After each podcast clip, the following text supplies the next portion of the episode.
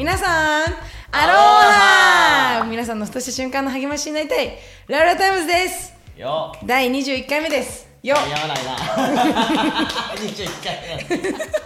はい今日もメインパーソナリティを務めますしおりです。はいメインパーソナリティ務めます和也です。よろしくお願いします。よろくお願いします。いや前回は20回目。はい20回目佐藤明先生も来ていただいてはい。よかったですね。めちゃくちゃ良かったですうん、ね、なんかすごいあの最大公約数って言葉がすごい私的にはなんかロマンチックに聞こえてめっちゃいいなと思ってたんですけどあの後々聞いたらっていうの言っていい？どうぞ 最大公約数の意味知らなかったんで。そうなんですよ。ちょっとまあちょっとは分かってた話ね。その小学生ですよあ小学生か。あそうか。いや高校で勉強しなかったからなって言うてそうなんだけど小学生小学生か。多分小学校6年生とか5年生とかのレベルじゃないですかね。あそうなんだね、そっか小学校56年生までは結構頭良かったんだけどな、ね。はいということでですね。まあでもあの話の流れからねそうそうそうそう。まあまあまあまあ。なとうーん、はい。そうですか。うーんって聞いてるんですよね。まあ、皆さんぜひあのまだ見てない方はぜひあの第20回目のえ佐藤明先生の回ぜひぜひチェックしてください。はい。はいということでね。はい。今日はね今日はですね21回目は。21回目はもうスペシャルゲストそうなんですよ。来ていただいております。もう本当にね、あのー彼を呼びたかった、そしてなかなか今彼のえー状況的にねあの呼べるかどうかっていうところだったんだけれども、はいはいはい。あのーまあ、コロナのうんうんうん。ことがあって、えー今回この撮影をすることができるという、逆にね。逆にね。はい、はい。コロナ禍のあっての恵みですね。はい。まあ、その理由をねあのゲストを紹介してからはい。ちょっとお話ししようと思いますけれども、はい。早速ゲストをお迎えしたいと思いまはい。す今日はですね あめっちゃ嬉しいと思って。めっちゃ嬉しいと思ってた。すごい。ほっ感動しちゃう。感動しちゃいましたね。感動しちゃいましたね。泣きそうじゃないですか。ちょっと泣きそう嬉しいな。あやばいやばいやばいそうそう。それそれそれそれなかったんだよねびっくりしちゃった今自分でびっくりしちゃった。おおびっくりしちゃった。おおびっくりしたびっくりした。あー嬉し いと思ってかもしれないけどうちの逆に涙笑いで涙出てきたオッケー。はい。じゃあお迎えしたいと思います、えー、今日のゲストはですね、えー、浅井俊樹くんでございます。どうぞ。ありがとうございます。ありがとうございます。ありがとうございます。出にくい感じにね出にくいのしちゃました本当。ねいや涙を持ってのお出迎えで。はい。じゃあプロフィール紹介をお願いします。はい皆さんねあのー簡単に俊樹のプロフィール紹介をしたいと思いますけれども今年齢はさもう 30? 今年で33になりまし年で33ですよ。そうなんだ。ねお互い会ったのは20代でしたけどね。で20代の時に、えーニューホープ横浜に来てそしてその当時ねやっていたニューホープ湘南にあー来てそこで、えーイエス様を受け入れてクリスチャンとなってそしてその後ですねあー就職活動などをしながら、えーその中でいろんな、まあ、これからも話しますけれどもまあ、いろんなあ思いがあって、えーアフリカのね方までマラウイの方まで、えーボランティアマラウイはい、行ってでそしてまたそこで取り扱いがあって、えー進学校にねその後うん。韓国の進学校の方に行くんですけれども卒業後に今はインドネシアの方で宣教師をしております。はい。なかなかね、あの日本でむ海外から来る宣教師の方はねうん。お迎えすることは多いですけれども実際こう日本から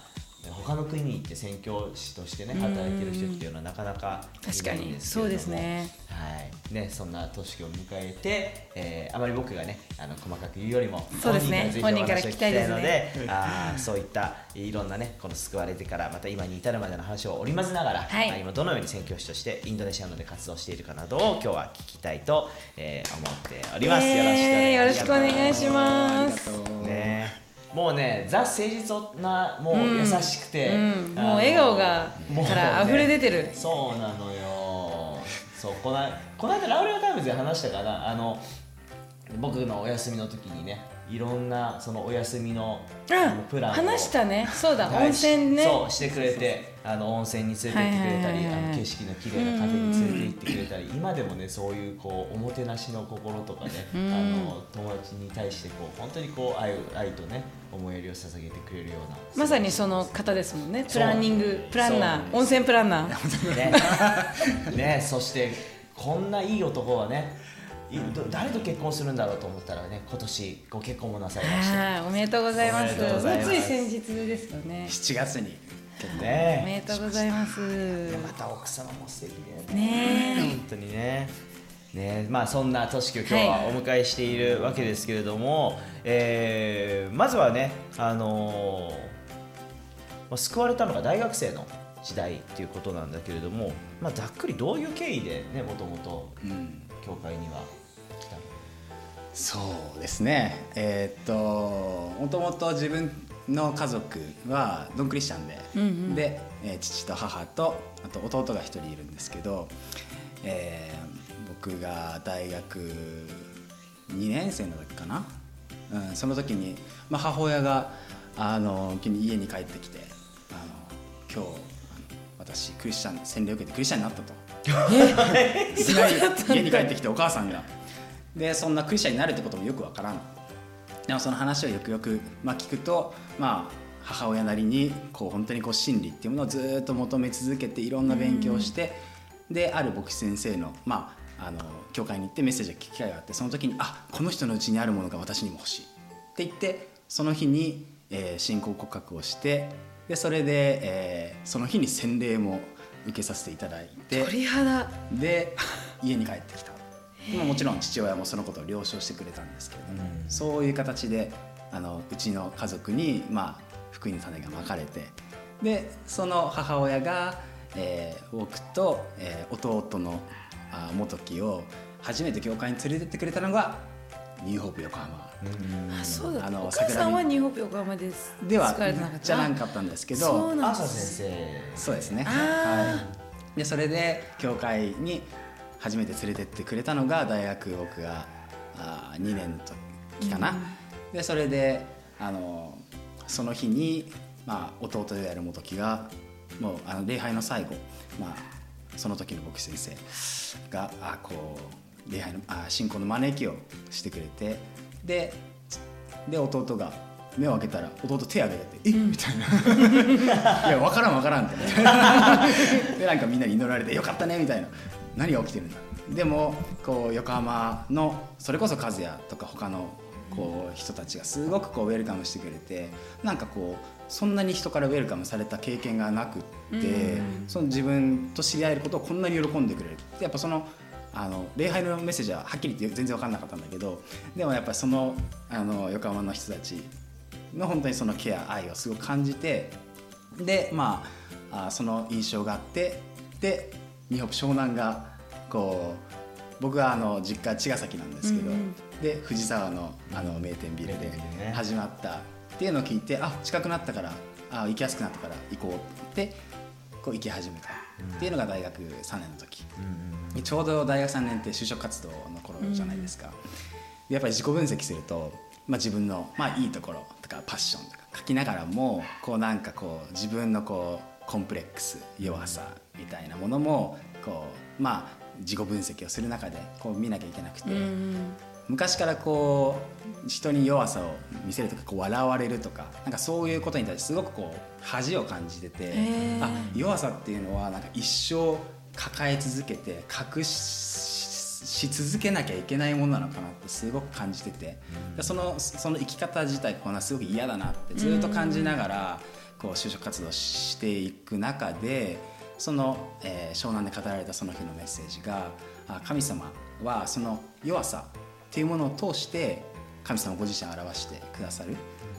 でその弱さっていうものもあなたの一部であってその弱さを通して神様の恵みがその人生にその人を通して表されていくんだよっていうメッセージ聞いた時にあ弱さってこうただマイナスのものとしてなんか隠し続けるものじゃなくてあ神様前に持ってって祈る時にあその弱さを通してあ神様ご自身が自分に良いものを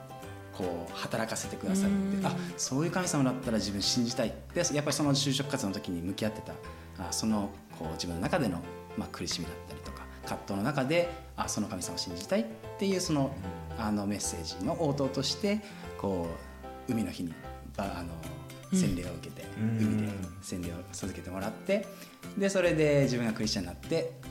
でその数ヶ月後に今度父親が、まあ、別の教会なんですけどこの導かれてで1年のうちに、まあ、自分の救いも今わ沸かさせていただいてるんですけどでも本当にこの家族っていうところに神様がこう救いを与えてくれてこう今その歩みがあるっていうことすごくこう、うん、その恵みをすごく思い返します。はい、大学で就職活動して、はいはいはい、でその後は今度はボランティアにねアフリカに行ったけどそ,、こまではこうどういう形で？そうですね。えー、クリスチャンになって、まあ、就職活動を普通にして、まあ、自分のこのもう思い描くあ理想の未来、はい、将来っていうのは、えー、家族があったかい家族がいてで週末は子供とかどっか休日出かけてで、まあ、自分も好きな仕事をしながらみたいな、まあ、そういうのを描いてて、まあ、自分の好きなもの何かなと思った時にこう大学の時に結構まあ、旅行も好きだったんだけど特にこうボランティア旅行みたいなものに参加するきっかけがあってこうインドのマザー・テレサの施設だったりとかタイの山岳民族のボランティアに行ったりする中ですごくなこうなんか自分の人生の捉え方が広がったっていうことをすごくこう感じてあ自分もそういう、まあ、旅行だったり機会を提供できるような仕事をつくのもいいかなと思って旅行会社だったりとかそれこそあの JICA だったりそういうものを受けている中であの、まあ、すごくこうきっかけとなった出来事がそのあるこう旅行会社の、まあ、最終面接で社長と1対1ででそれ終わった後にあこれ受かったかなって自分の中で思ってたんだけどでもあの結果はそれ落ちたと。うんうん、でもあのこうその中で、えー、その落とされた理由って普通はね言ってくれないけれども、まあ、そこインターンでお世話になってるところだったから、まあ、特別に教えてくれて内緒で。でその内容があの浅井さんのそのパッションっていうのはすごく伝わってくるんですけれども多分浅井さんのパッションはボランティア旅行を作ることじゃなくて多分ボランティアそのものにあると思うんです。なので多分このうちに来てもそのパッションを生かすことはできないかなっていうことを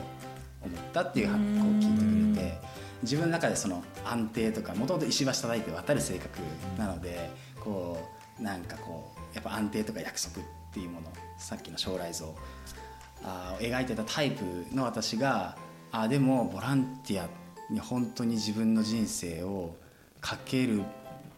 かけたいと自分は思うものなのかどうかっていうのはやっぱり参加しないと分かんないから、やっぱり一歩踏み出さなきゃいけない。っていうのをすごく思わされてその葛藤があったんですけど水分の信仰もまだクリスチャンになって数ヶ月半年で幼かったのででもその幼い信仰なりにあでも本当に後悔しない人生を歩みたいってその自分に与えられたその思いに正直にっ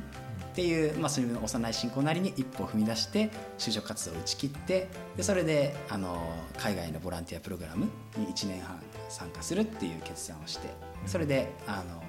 参加することになりました、まあ、そんな形でねあの、うん、マラウィの方に、えー、またアメリカの本土もそうだけどマラウィの、ね、方のアフリカに行ってボランティアをしてたってことなんだけどそこでのあの経験っていうのはどんな感じでしたあそこでの経験はまずアフリカの生活が本当に楽しいってすごく思って、まあ、ボランティア活動で行って日中はまあ村まで自転車で1時間ぐらいかけて凸凹道をもうそれだけでもう足腰変わっちゃうぐらい。本当に。すごくあのはいそれそういうこう運動にもなりながら、そういう村を回りながら特に自分はこうあのもともと農業のプロジェクトで行ってたんだけどでもなんかまあ結構融通の利くプログラムだったので自分がこう、まあ、本当にしたい思いっていうのはやうんまあ、自然とその時に、まあ、教育とつながってたんだなって後で振り返ると思ったんだけどこうマラウィの小学校はみんな無料で学校に行ける。あでも中学校がセカンダリーのレベルからはこうお金払わないと学校行けないっていうその多分経済的なバウンダリーが障害があってこう村に行くと結構ね若い10代の中高生たちが結構たむろしててこう溜まってるような。でそういうのを見てあお金がないから学校に行けない？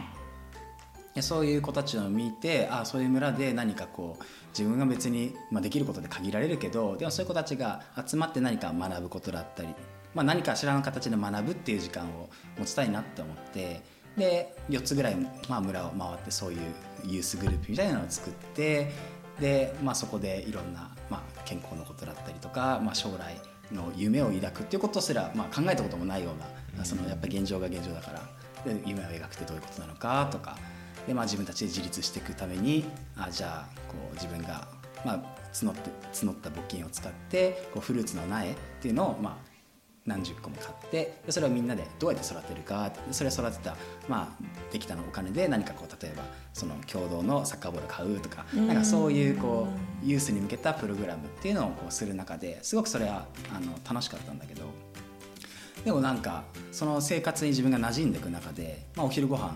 あの12時になるとまあ普通ねか家だったら家族で食べるみたいな。それは当たり前なんだけど村行くと村全員集まってくるみたいな。村全員集まって一緒にご飯食べるみたいな。いやそんなことあるみたいなでもなんかすごくそれが多分日常であったかくて食べるものもすごく限られてるけどそれをみんなでつまみながらそうこう交わってるこの姿姿を見ながらすごくあったかくなってすごくこうそれを楽しんでるというか,、その姿を見た時に自分はこう日本という国から来てすごくこう生活水準も高くて、あでもこの自殺者っていうその数もすごく大きくてその中であ本当の幸せっていうのはたとえ自分がまあいろんな活動をして日本ぐらいアフリカが生活水準上がったとしてもあ必ずしも幸せっていうのは直結しないものだなっていうのはすごく思わされた時にあ自分が本当にしたいことは何なんだろうってすごくこう思わされてでその結果まあすごくまあ思いとして与えられたのがあ結局自分は永遠の命を与えるイエス様ご自身を伝えていきたい。っていうことに自分のパッションがあるんだ。ってことをすごくこう気づかされた。逆にドンクリスチャンの活動だったからこそ。だったのであのそのアフリカの時間を通してあ本当にイエス様のことを直接的に伝えていく。そういうあのことに自分の人生を使っていきたいなっていうこう確信が与えられたのはあのアフリカのそのボランティアの期間を通して与えられた感じでした。じゃあそこでこう自分の人生の考え方っていうのをすごく変えられて、うん、でまたこれから何のために生きていくかっていうことの思いが与えられてそして帰国してからは、うん、あ今度は、えー、大和の進学校の方に行ったっていうふうに言ったんだけれども、そう。あのマラウイに行ってそのあイエス様伝えたいって思いがこう与えられたんだけどでもあ聖書全然勉強したことなくて。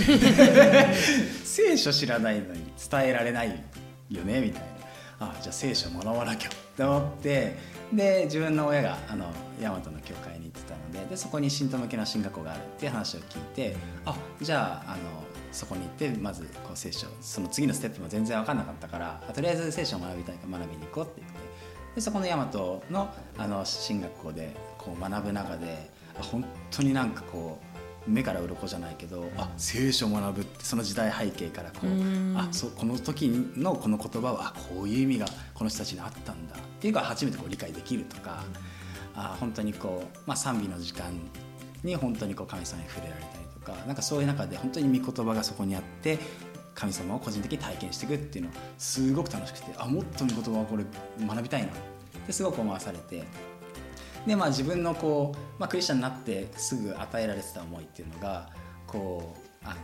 多様多様性の中の一致って言うとあれだけどこうなんかいろんなバックグラウンド違う人たちが一緒に賛美する時にそこにこうあの降りてくる一致みたいな、うん、もともと日本でもすごく賛美がすごい好きであのその喜びっていうのは自分の中で特別にあってあいろんな人たちが国の人たちが賛美を捧げる時にそこに神様がイエス様だけが与えることのできる一致っていうのを自分はもっとなんかそこを体験してあそういう働きをしたいなっていうのは思ってたので、あじゃあ聖書を学ぶ時も日本語でまあ学ぶのもいいけどあの英語で学ぶ場所があって自分も入れるようなところがあったらいいなってすごくその時にすごく思わされて。でそれであのその聖書のもっと学びたいっていう思いをその山本で受けた。そういう期間がでそこから今度はどういうきっかけで次のステップに？そうだね。えー、っとそう。でその英語で、まあ、学べる場所っていう中でその、まあ、大和の教会からあの韓国のその進学校投資トリニティっていうその進学校に行ってる先輩が何人かいてあじゃあ一回見学に行くのはどうかなと思って、うん、でそれであの見学にあ行くまあ、ついでにというか、まあ、韓国でその正解があってあの祈りの山っていうのがね韓国にはたくさんあって、はいはいはい、すごく大きい祈りの祈祷院だったんだけどそこに1週間行って毎日メッセージを聞きながら、まあ、個人的に祈る時間を持てるようなそういう環境が整っている場所で。でそこに、まあ、母親と一緒に行ってであのこう最終日になって、まあ、自分の中ですごくまだこう葛藤があってあもし本当に進学校に行くってなった時にでも進学校ってやっぱりこう牧師になる人が行くとか宣教師になる人が行く場所だと自分はずっと思ってたしその降臨がないのにそういう場所に行って学ぶってことにすごく抵抗があったし。あとまあ聖書日本語でもちゃんと学んだことないのに果たして英語で学べるのかみたいな、いや落第するんじゃないかみたいなもうそれとか、あのね、それ卒業した後どういう道にこうつながっていくのかっていうのも全然わかんないからその先のまあ職業的な安定とかどうなるんだろうみたいな不安ばっかりがこう押し寄せてきて、まあ、すごく苦しくて。でもあの、まあ、そのことを神様にこう告白しながらで最終日にまあそのあ場所のでぼあのメッセージをしてた牧師先生がでみんなそこの、まあ、メッセージを聞いてると。すごく大きなホールで何百人もいるで自分が聞いてる中でふとすごい大きな声轟のような声だったんだけどすごく重くてあったかい声でその声が「あのとしき私を愛しなさい」私が与える人に尽くしなさい。そうしたらそれらの今言った全てを私が備えてあげるから。っていう声が聞こえてもう本当にその声しか聞こえない。でその声を聞いた時に自分は「え？みたいな「今の声何?」みたいな。で周り見るけどもちろんみんなはその主任牧師先生のメッセージ聞いてる。で自分はその時に「あ今の神様だったんだ」っていうのを気づいた時にもううわーって泣けてあでも神様が自分に求めているものが立派な宣教師とか牧師になることでもなく、えー英語でちゃんと勉強成績取れることを求めているわけでもなくあのそういうことじゃなくってあ自分の今あるところで神様を愛する。で神様が自分に送ってくれた人を愛する。ああその降臨そのことを神様が僕に願ってるんだったら僕はあのあなたに従っていきたいです。でその時に応答して、あのそう。でそこでまあ神様がその自分に与えたコーリングがそこの時に与えられてでその応答としてあじゃあ進学校に学びに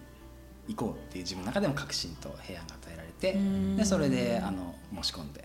じゃあそこから韓国の投資トリニティっていう進学校にね、うん。行ってそこではどんなあの生活を過ごしてたの？か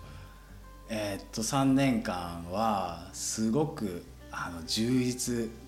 しててあの英語がもっとちょっと苦手に感じるような人たちがその学びを通して、こう神様の御言葉のことを学びながら英語も上達して卒業する頃には英語でこう神様のことを伝えていけるような場所が、まあ、韓国に必要だっていう思いの中から生まれたところだったからあの特にこうアジア圏のあの選挙っていうのはすごくこう思いのある学校でなんかいろんなバックグラウンドを持った人たちが来ててあーすごくその出会いがすごく楽しかったかな。なうん。まあ、その学校で、まあ、生徒会やらせてもらったりとかうん。あと寮長さんは韓国人しかもう過去、ね、何十年もなかったようなポジションにままさかあてがわれてしまって。もういろんな国の人が来る寮長大変なんだね。本当にね。うか。もうなんかもうコンコンもしないで部屋入っちゃうとかもなんか国によってはね当たり前だし。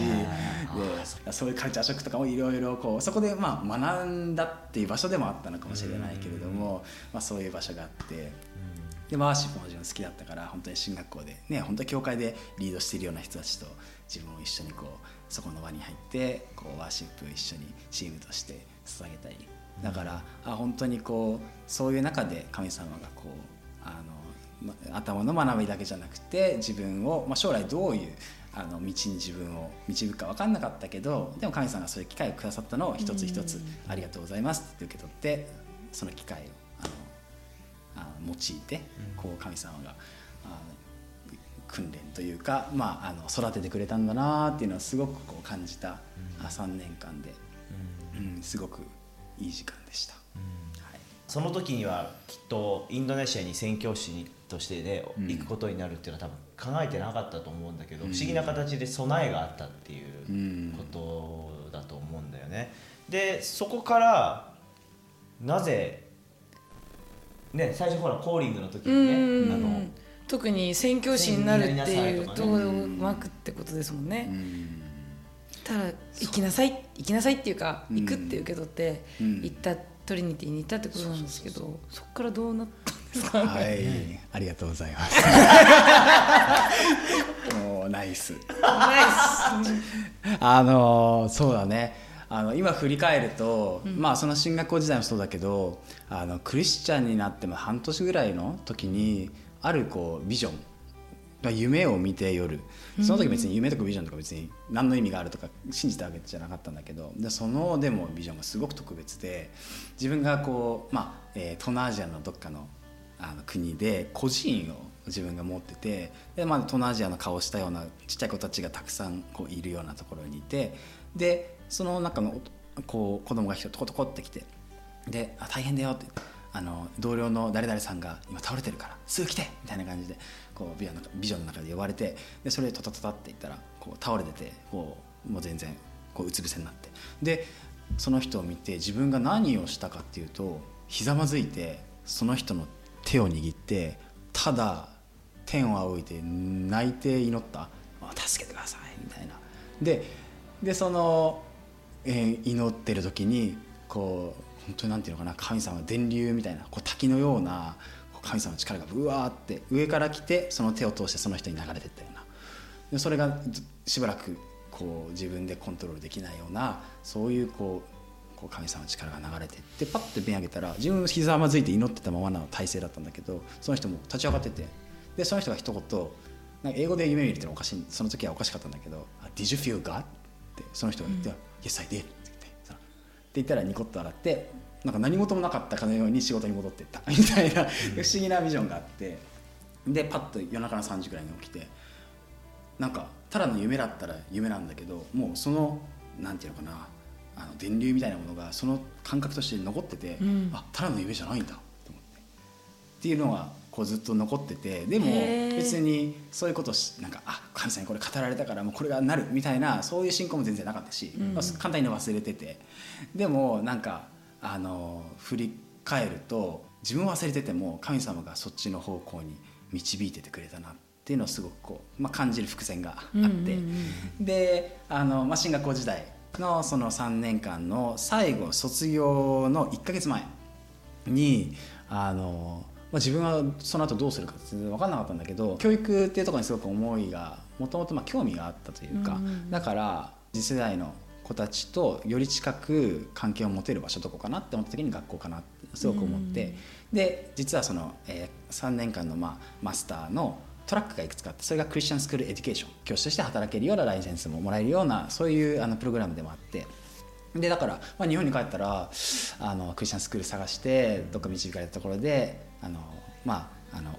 あの使いながらでも経験を積んで、まあ、神さんがもし宣教師みたいにねまた海外に行くような導きを与えてくれたら、まあ、選挙訓練みたいなのがあって、まあ、いずれ行くのかなみたいな、うん、まあ、それぐらい考えてて。そしたら数か月前に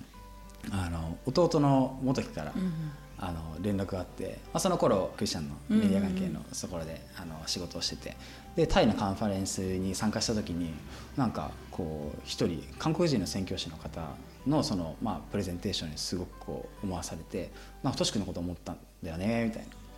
でその人にあの話しに行ってそうしたらその人があのシェアしてくれた内容がいや実は今インドネシアでこう教育の畑